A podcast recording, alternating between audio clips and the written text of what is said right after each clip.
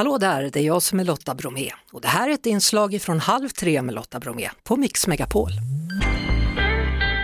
Anders Bagge, hur är läget? Det är bra med mig. Det har ju kommit i en sån här period på året som jag faktiskt trivs i. Man börjar komma till ett slut med Idol, man får se vem som vinner där. Det stundar en härlig period när jag kan vara lite ledig. När jag inte känner att jag är tvungen att titta på telefonen. Och sen så, ja det är mycket musik under julen. Har du fått i ordning på julklappslistorna? Hela, hela intervjuupplopp, den tog lång tid.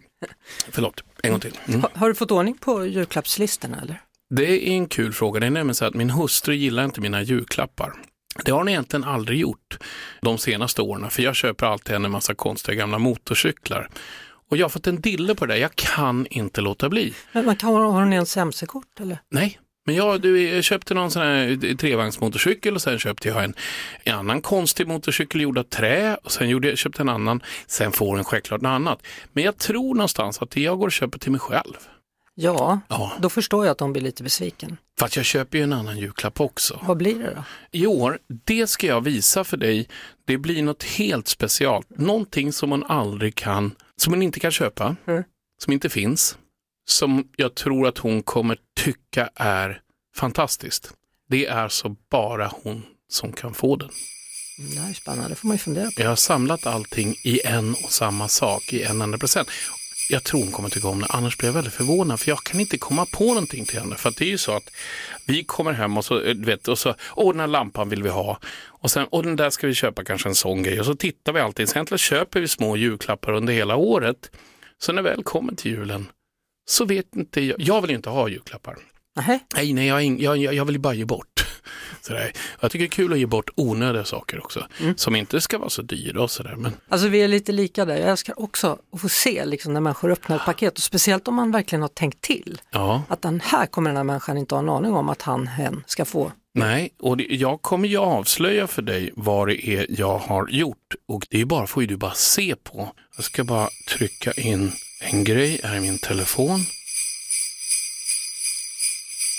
Ja, nu har jag ju visat dig vad jag skrev. Mm. Vad tror du från en skala från ett till fem? Hon kommer, kommer hon bli glad eller kommer hon tycka?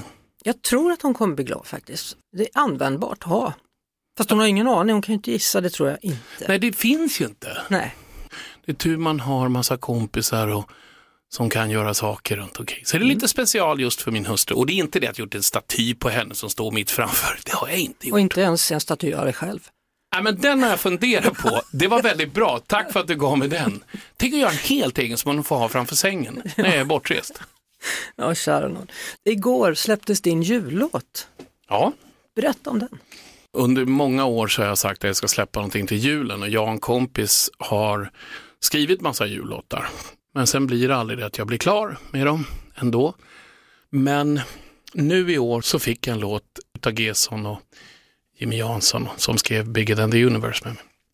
Och då kände jag så här, den här låten, den ska jag sjunga. Du sa förut att julen är väldigt, väldigt mycket musik för dig. Ja. Och nu blir det ytterligare en låt att lägga till handlingarna då. Det är ju min andra singel då, då. Först Bigger Than The Universe, så kommer en jullåt. Ska vi lyssna? Ja, det vore ju fantastiskt. Ja. Vi hörs såklart på Mix Megapol varje eftermiddag vid halv tre. Ett poddtips från Podplay.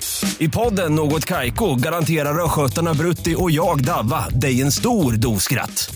Där följer jag Pladask för köttätandet igen. Man är lite som en jävla vampyr. Man har fått lite blodsmak och då måste man ha mer. Udda spaningar, fängslande anekdoter och en och annan arg rant. Jag måste ha mitt kaffe på morgonen för annars är jag ingen trevlig människa. Då är du ingen trevlig människa, punkt. Något Kaiko, hör du på Podplay. Därför är gardinerna.